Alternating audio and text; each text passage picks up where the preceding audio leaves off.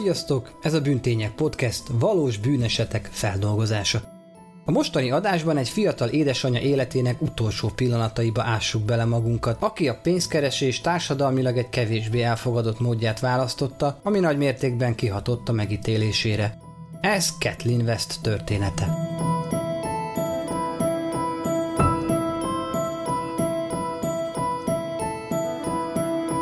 Kathleen West, vagy ahogy ismerték, Cat West, vagy Kitty Cat, egy igazi Merlin Monroehoz hasonlatos szőke bombázó. Nők a nőkért kiállással és szeresd magad életfilozófiával. Gyakorlatilag senki sem tudta őt figyelmen kívül hagyni. Látszatra megtalálta a megfelelő társat maga mellé, a határozott jellemű, de kedves, tökéletes katona személyében, Jeffben. 2004-ben házasodtak össze, és a hadsereg jóvoltából keresztül kasul bejárták együtt az Egyesült Államokat. 2005-ben telepettek le 9 éves lányukkal az Alabama államban található kalérában, és építették fel álmaik házát. Ez nagy dolog volt, hisz nem sokkal ezt megelőzően még komoly anyagi gondokkal küzdöttek, most pedig már építkeztek, ráadásul egy szép kertvárosi környezetben. Régóta először minden tökéletesnek tűnt a család számára. Ez a harmónia viszont csak három évig tartott, mielőtt minden darabról darabra teljesen összeomlott volna. 2018. január 13-án, kicsivel hajnali 5 óra után Keték 19 éves szomszédja munkába menet észrevett valamit az utcán heverni. Közelebb ment, hogy megnézze, mi az. Egy test volt, méghozzá egy nőjé, aki csak egy rózsaszínű sportmeltartót viselt. Arccal a földre nézett, lábai az előkertben, felső teste pedig az úttesten feküdt. A feje egy nagy tócsa vérben ázott, ami lefelé csordogált a frissen esett, de már olvadozó hóban. Első ránézésre is egyértelmű volt, hogy fejbe vágták és hogy halott. A test mellett egy telefon is hevert a hóban, amin egy zöld, töményes üveg állt. Egy kicsit távolabb pedig egy helyi étterem logójával ellátott gyufás doboz árválkodott. A 19 éves szomszédlány rögtön hívta a rendőrséget, hogy egy halott nő fekszik a házuk előtt. A rendőrség pedig nagy erőkkel ki is vonult a helyszínre. A rendőrautók zajára Jeff is megjelent az utca túloldalán cigivel a kezében, és csak annyit kérdezett, hogy mi folyik itt, az ott az én feleségem. Összeszedetten is teljes nyugalommal kijelentette, hogy az ott az ő felesége, majd elpöckölte a csikket. A kiérkező járőr felvilágosította, hogy sajnálatos módon a felesége elhunyt, és visszakísérte őt a házba, ahol Jeff elmondta neki, hogy éppen aludt, amikor a rendőrségre megriadtak a kutyái, és azok ugatására ébredt csak fel. A nyomozók a nap hátralevő részét veszték házában töltötték. Kalérában évi egy gyilkosság mellett hatalmas szenzációnak számított a hóban, földön fekvő félig mesztelen holttest. Mindenki erről beszélt. Mindenki. A szomszédok a holttest elszállítását követően képeket posztoltak a vértócsáról a Facebookon. Négy nap telt el anélkül, hogy a rendőrség bármit is mondott volna az ügyel kapcsolatban. Január 17-én megtörték a csendet, és azt nyilatkozták, hogy bár Cat halálának pontos oka egyelőre ismeretlen, gyilkossági ügyként kezelik az esetet. Ettől a szomszédok persze teljesen kikészültek. Féltek, hogy gyilkos jár közöttük, és hogy miért pont Cat az áldozat, vagy ha Cat, akkor bárki lehet a következő. Ez időtájt kezdte a média is igazán felkapni az ügyet, és tárta a nyilvánosság elé, hogy a csodaszép Merlin Monroe kinézetű otthon ülő anyuka másodállásban felnőtt tartalmakat gyártó webcam lány vagy más néven camgirl. A 42 éves Cat West aktív OnlyFans regisztrációval és több mint 800 feliratkozóval rendelkezett, akik egyenként 16 dollárt fizettek a szolgáltatásaiért havonta, ami több mint 13 ezer dollár, majd 4 millió forint havi bevételt jelentett Ketnek. Ez így megfelelő magyarázatot szolgált anyagi helyzetük rohamos javulására, kivált kép, hogy Jeff nem keresett valami sokat biztonsági őrként. Ahogy Cat OnlyFans élete napvilágra került, vele együtt kerültek elő újabb és újabb teóriák.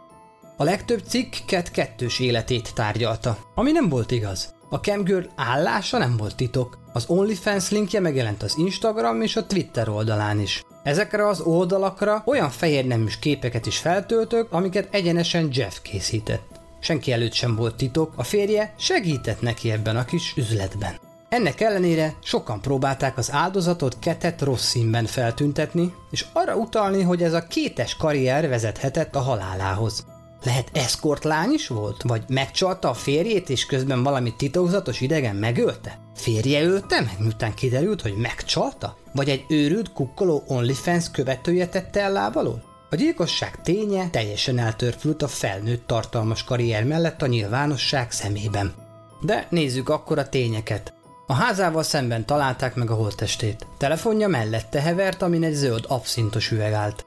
Ha azzal mérték rá a halálos ütést, az elkövető nem igazán sietett elhagyni a tethelyet, sőt, vette a fáradtságot és időt, hogy elhelyezgesse az üveget a telefonon, mielőtt lelép.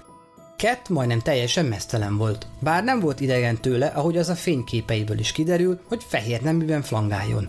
Nem volt igazán szégyellős, sőt, ez teljesen belefért az ő komfortzónájába. Rendszeresen edzett, és 6 hete esett át egy melnagyobbító műtéten. 42 évesen is nagyon jól nézett ki. Sokan úgy gondolják, hogy a mesztelen áldozat automatikusan szexuális bántalmazásra utal, de Ket esetében majdnem mesztelenül létezni nem volt szokatlan. Ami szokatlan az, hogy mesztelenül volt a házon kívül hóesésben. Lehetséges, hogy így ledéren volt odabent, de valami történt, ami miatt kiszaladt, és az utca túloldaláig jutott, amikor is megtámadták. Mindenki tudni akarta, hogy mi történt, és mindenki teóriákat gyártott, amelyek nagy része Ket megítélését rontotta. A rendőrség viszont a nyomozás érdekében nem adott ki új információk az ügyel kapcsolatban, mint ha arra vártak volna, hogy a bűnös megtörik és feladja magát. A hírzárlat okán a közvélemény két eltérő teóriát kreált. Az első szerint az egész csak egy véletlen baleset. Hát én nem tudom elképzelni, hogy hogy az Istenbe gondolhatja valaki, hogy egy majd mesztelen nő vérbefagyva az utca közepén, télen, mellett egy abszintos üveggel a telefonján balesetet szenvedett. Ennek ellenére sokan hittek ebben az elméletben és terjesztették is. A második egyszerűbb elmélet szerint kettet férje Jeff gyilkolta meg, hisz mindig a férje gyilkos. Az internetes önjelölt nyomozók találtak is Jeff közösségi média oldalán bizonyítékot. Egy fényképet, amin az a bizonyos zöld abszintos üveg látható a konyhapultjukon, és amit a gyilkosságot megelőző este posztolt. 2018. január 20-án Ket édesanyja gyűjtés kezdeményezett, hogy fizetni tudja lánya temetését. Ahogy írta, a családomnak szüksége van az imátokra és támogatásotokra ezekben a nehéz időkben. Ket nem csak a csodaszép lányom volt, hanem szerető feleség és anya is. Nagyon sok a negatív hang az esete körül, de Isten megsegít, és így csak Ket jóságát látom. A családom és én segítséget kérünk tőletek, hogy a lányomat el tudjuk temetni és megtérjen az Istenhez, ahonnan átvezetheti férjét és lányát ezeken a nehéz időkön. Ha nem tudsz adományozni, kérlek imádkozz Ketért. Bár az emberek támogatták a kezdeményezést, Ket egyéb elfoglaltsága a célkeresztben maradt. Valaki azt posztolta, sajnálom a veszteségeteket, hisz attól függetlenül, hogy Ket mit tett vagy mit nem tett, elveszítette az életét. Egy gyermek elvesztette az édesanyját, egy férj pedig a feleségét. Imádkozom a családért. Így Ket anyja volt az első, aki a család oldaláról megszólalt. Jeff egyáltalán nem nyilatkozott, ami nem segítette őt a nyilvánosság vele szembeni megítélésének javításában. A közösség majd, hogy nem ketté szakadt a ez kett-kettős élete miatt történt hívőkre, ami igazából nem volt kettős élet, és Jeff tette tudatúakra. Szerencsére a rendőrség vajmi keveset foglalkozott a város lakóinak elméleteivel.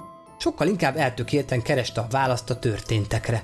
Ahogy nyilatkozták, a kalérai rendőrség tényekre és bizonyítékokra alapozva folytatja a nyomozást Ket ügyében. Nem érdekelték őket a plegykák, és nem törődtek semmiféle szexualitással átitatott elmélettel. Egyetért vele az ember vagy sem, Ket felnőtt nő volt, aki felnőtt döntéseket hozott annak érdekében, hogy megteremtse családja számára az anyagi biztonságot. Amit itt ki kell emelni az az, hogy meggyilkolták, majd a hóban fekve találtak rá egy rózsaszínű sportmentartóban, és hogy csak is a rendőrség tudja kideríteni, hogy kitette. Január 22-én eltemették Ketet, amivel egy időben Jeff visszaállította az eddig lezárt Facebook oldalát, mégpedig a következő poszttal. A közvélemény számára a mi tragédiánk csak egy szaftos pletyka. Miután olvastuk a sok negatív hozzászólást és véleményt, úgy döntöttünk, hogy nem nyilatkozunk semmilyen médiának, mert nem akarjuk, hogy a tragédiánk a köz szórakoztatását szolgálja. Magunkban szeretnénk gyászolni, és hagyni, hogy a rendőrség tegye a dolgát.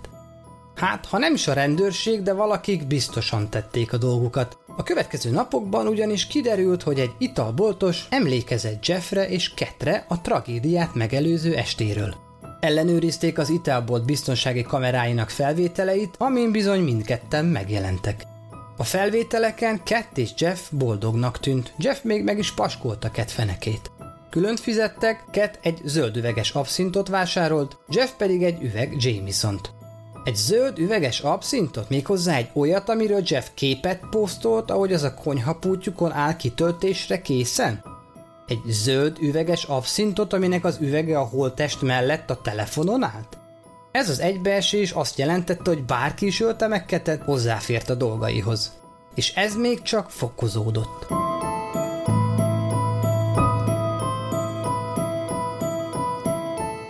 Rendőrségnek ugyanis nem volt tudomása arról, hogy ezek a biztonsági kamera felvételek léteznek, mielőtt azok megjelentek volna a híradásokban. Lehet rájuk haragudni emiatt, de Jeff valahogy elfelejtette megemlíteni, hogy italboltban is jártak kettel a gyilkosság előestéjén. Csak annyit mondott a rendőrségnek, hogy vacsorázni voltak. Vajon miért nem tartotta Jeff elég fontosnak megemlíteni, hogy mellesleg beugrottak egy italboltba is aznap venni valami innivalót? A rendőrség azonnal megkereste az italboltot, hogy az eredeti felvételt megszerezzék, de azt addigra már törölték. Az italbolt előzőleg könnyedén kiadta a felvételeket a médiának, annak ellenére, hogy tudták, azok egy gyilkossági ügyhöz kapcsolhatók.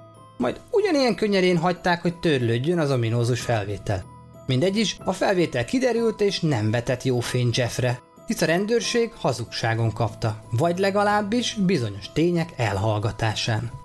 A hírek továbbra is a kettős életet élő, otthon ülő anyukáról szóltak, aki szexi képeivel tartotta el családját, aminek meg is lett a bőtje.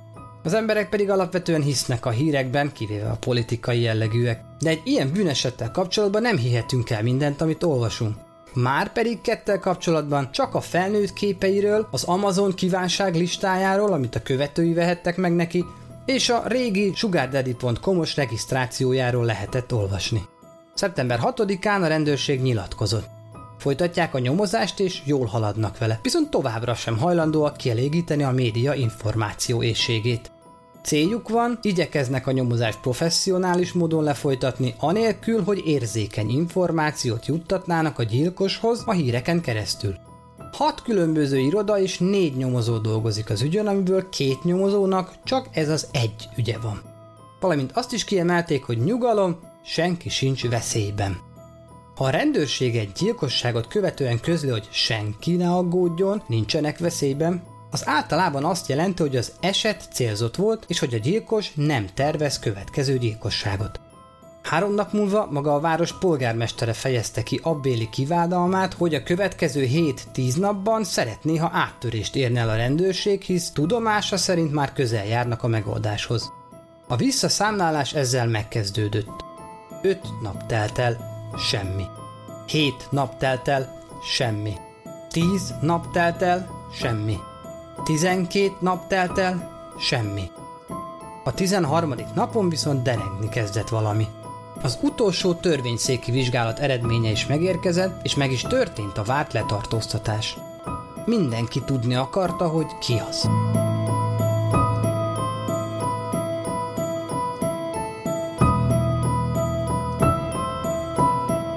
Cat 44 éves férjét, Jeff Westet a felesége meggyilkolásának alapos gyanújával letartóztatták, és fél millió dolláros óvadékot szabtak ki rá.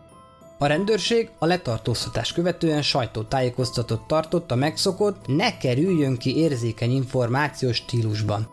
De azért lehetett olvasni a sorok közt. Cat még 12-én meghalt. Az ital volt felvétele este 8 óra 41-kor rögzítette őt, ami azt jelenti, hogy kevesebb mint 4 órával ezután ölték meg. Az egyik riporter veszekedésre utaló kérdésére azt válaszolták, hogy nem tudni mi miatt alakulhatott ki. Szóval volt veszekedés. A rendőrség állította, hogy pontosan tudják, mi történt azon az éjszakán, és megfelelő bizonyítékaik vannak elméletük igazolására. Február 15-én Jeff egyik barátja kiposztolta a Facebookra, hogy beszél Jeffel, és ez az egész csak az alkoholtól fűtötte baleset volt, és mindenre fény fog derülni. Bár itt kérdezném meg, hogy honnan tudhatta Jeff, hogy alkoholtól fűtött baleset volt csupán. Hiszen ő átaludta az egészet, ahogy azt a kiérkező rendőröknek állította. Ez az a pont, ahonnan az ügy egyre zavarosabbá vált. Mind Jeff, mind pedig Cat szülei meg voltak győződve arról, hogy a rendőrség nem a megfelelő embert tartóztatta le. Jeff apja szerint már a kezdetektől kipicizték a fián, és az, hogy Jeff végül ügyvédet fogadott, csak rontott a helyzeten. Azt is állította, hogy többször hazudtak Jeffnek, és próbálták őt csőbe húzni. Érdekes tény, hogy a rendőrség csak kétszer beszélt összesen Jeffel Cat halálát követően, és mindkétszer feljegyezték, hogy nem tűnt túl zaklatottnak felesége elvesztése miatt.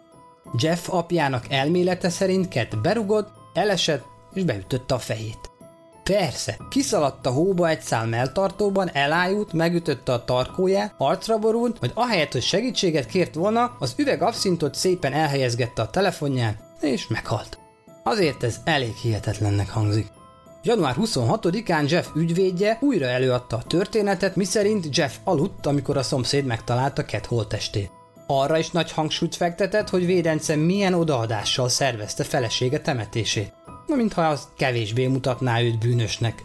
Elmondta, hogy Jeff tudott felesége foglalkozásáról, és nem volt vele gondja, de elismeri, hogy sok beteg embert bevonzhatott ezzel.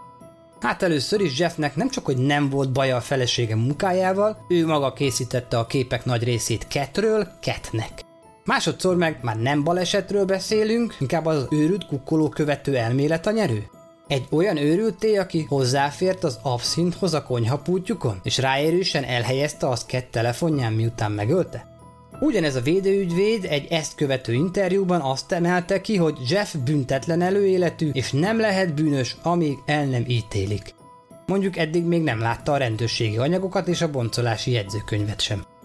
Ugyanezen ügyvéd számára 2018. március 15-én derült ki, hogy Jeffnek már március 7-én meg kellett jelennie a bíróság előtt, hogy eldöntsék vádat emelnek-e ellene vagy sem. Ennek nem igazán örült, hisz előzetes meghallgatást szeretett volna, ahol a bizonyítékokat a bírónak mutatják be, és amiket a védő véleményezhet, ezt követően a bíró dönti el, hogy vádat emelnek-e. 2018. április 8-án Jeff ártatlannak vallotta magát, és védője kérelmezte óvadéka csökkentését, amit elutasítottak. Érdekes adalék, hogy Cat saját édesanyja is fel volt háborodva, hogy nem csökkentették Jeff óvadékát, hiszen Cat csak elesett, egyébként is mindig eset kelt. Biztosan megint részegen ugrált a trambulinban. Jeff tuti, hogy nem ölte meg a lányát, ő egy jó ember, aki szerette Ketet, sőt közös tetoválásuk is van. Cat halála óta Jeff és unokája velük él, és ők tiszta szívből bíznak benne. Jeff anyja sem akart kimaradni a kéretlen védőbeszédekből, sőt közösen harcolt nászasszonyával Jeffért és az igazságukért. Állítása szerint fiacskája nem volt féltékeny Ketre a munkája miatt, sőt elfogadta, mert tudta, hogy párjának betegesen szüksége van figyelemre. Lefordítva, a gyilkossággal megvádolt férj igazából egy belátó pár, aki elnézte beteg felesége furcsaságait. Na az, hogy ez fedezte a kiadásaikat, mellékes. Ket anyjának előző állítása, miszerint lánya mesztelenül ugrabugrált a trambulinon is elég hihetetlennek hangzik. Hat héttel a melnagyobbító műtétje után kétségtelenül nem ugravugrált sehol sem. De mindegy is, mert ketet nem a trambulinban találták meg, sőt nem a hátsó kertben, de még nem is az előkertben. Az utca túloldalán félig a szembe szomszéd előkertjében, vérbefagyva, betört koponyával. Az ügyész további bizonyítékkal tette még hiteltelenebbé ezeket a fantazmagóriákat. Cat vérét és Jeff új lenyomatát ugyanis megtalálták az abszintos üvegen. Szóval akkor odakint a hóesésben ráesett az abszintos üvegre, majdnem mesztelenül, aztán hasra fordult és rápakolta az üveget a telefonjára, ahelyett, hogy segítséget hívott volna. Alakul. Ez az új bizonyíték természetesen nem változtatta meg Jeff anyjának véleményét, és Cat hibáztatása tovább folytatódott. Egy későbbi interjúban a drága anyós Ketet idült, kemény alkoholistának nevezte. Ha tényleg ez volt a helyzet, akkor vajon miért ment vele a kisfia Jamison-t meg abszintot venni azon az estén? Cat saját anyja ezt überelve azt állította, hogy lánya anonim alkoholistákhoz is járt, de ezt neki szemtől szemben nem mert elárulni. Hát akkor meg honnan tudta? Ki mondta el neki és mikor? Érdekes, hogy pont most jutott eszébe, amikor egy ilyen információ pont kapóra jön az elméletük alátámasztására. Jeff anyja 19-re lapot húzva egyenesen bipoláris személyiségnek titulálta Ketet. Na, valaki azért itt elárulhatná, hogy a bipoláris zavarnak melyik tünete az, hogy gyilkosság áldozatává válsz. A két anyuka nem bírt leállni. Szerintük Jeff új lenyomata bármikor az abszintos üvegre kerülhetett, hisz együtt vették és együtt is iszogattak. Az a nem mindegy, hogy az üveg melyik részén találták az új lenyomatokat. Jeff töltött az üvegből, vagy fejbe verte vele ketet. Az egyik interjú alatt megkérdezték Kett anyját, hogy vajon mit mondana a lánya, ha most itt lenne, mire a drága lélek mama azt válaszolta, hogy a lánya egyszerűen csak annyit mondana, hogy ezt elszúrtam. Az ügyel kapcsolatos média felhajtás a nagyik külön száma után egy kicsit elült, és mindenki Jeff tárgyalására várt, ami számtalan halasztás után végül 2020 novemberében kezdődött meg, majdnem három évvel Kathleen halálát követően.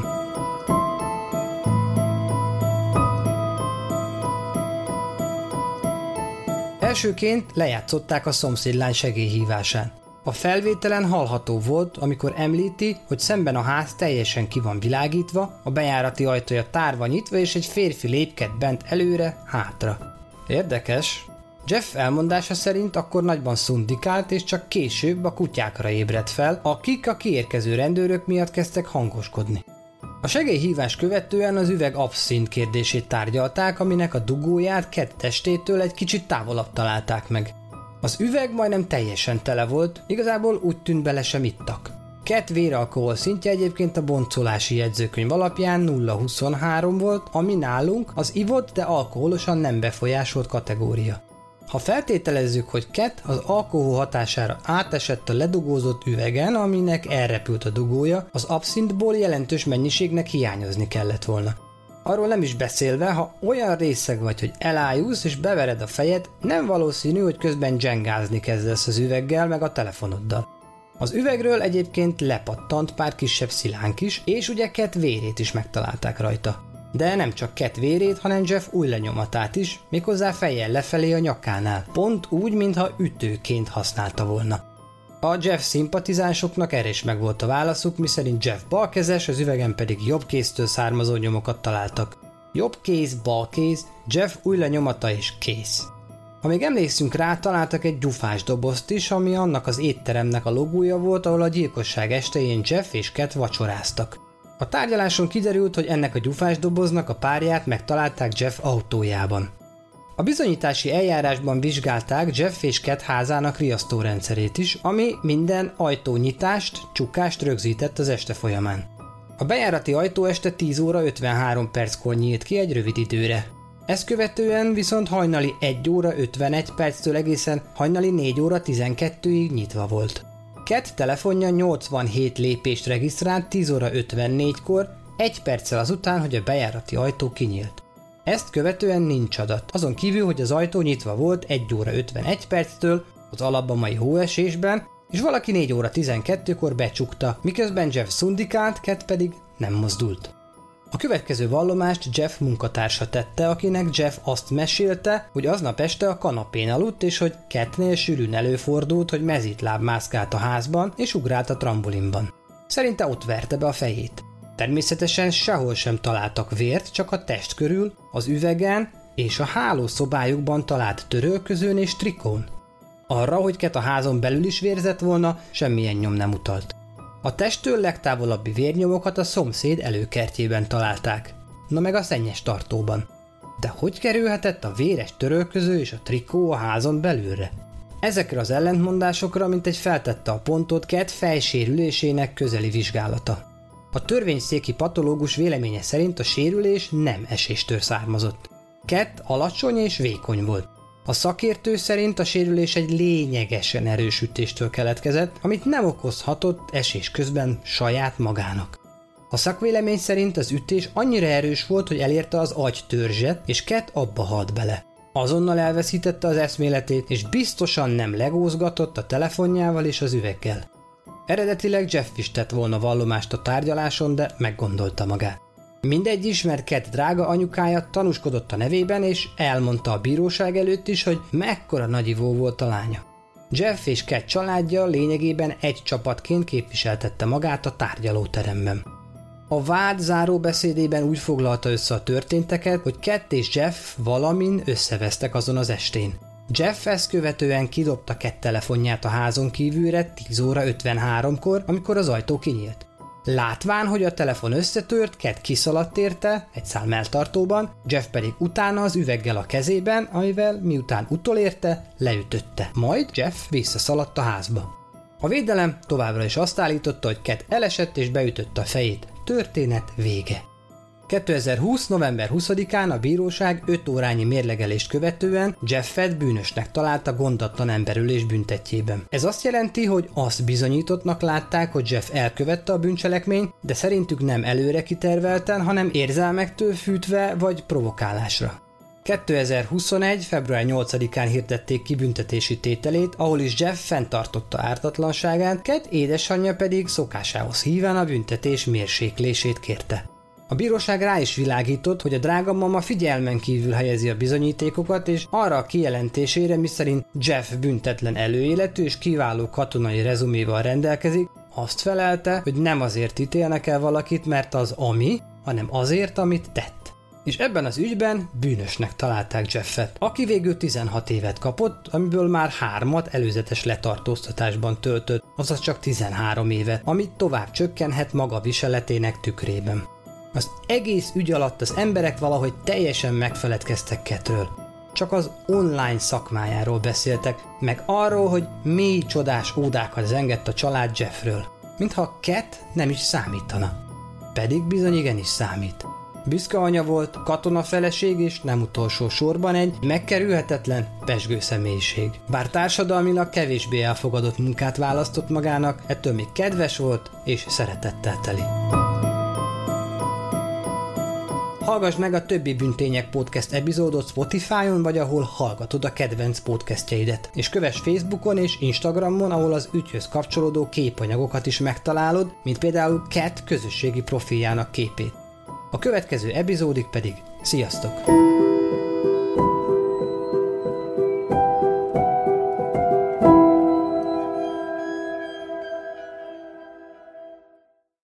Ha más podcastekre is kíváncsi vagy, hallgassd meg a Béton műsor ajánlóját. El tudod képzelni, hogy a podcastet, amit éppen most hallgattál, fél év múlva már a mesterséges intelligencia generálja? Mi sem. De ha érdekel, eljött már a gépek lázadása. Hallgass bele az Embertelen podcastbe. Orsós Lajos vagyok, a műsor házigazdája. Egyelőre még élőben. Egyelőre. Fedezzük fel együtt, hogyan ismerkedik, randizik, mesél és vitatkozik Betty és Péter, két teljesen mesterséges intelligencia. Lajos, a podcast címét mond még egyszer, Léci. Oké. Okay. Embertelen podcast. Ez a műsor a Béton közösség tagja.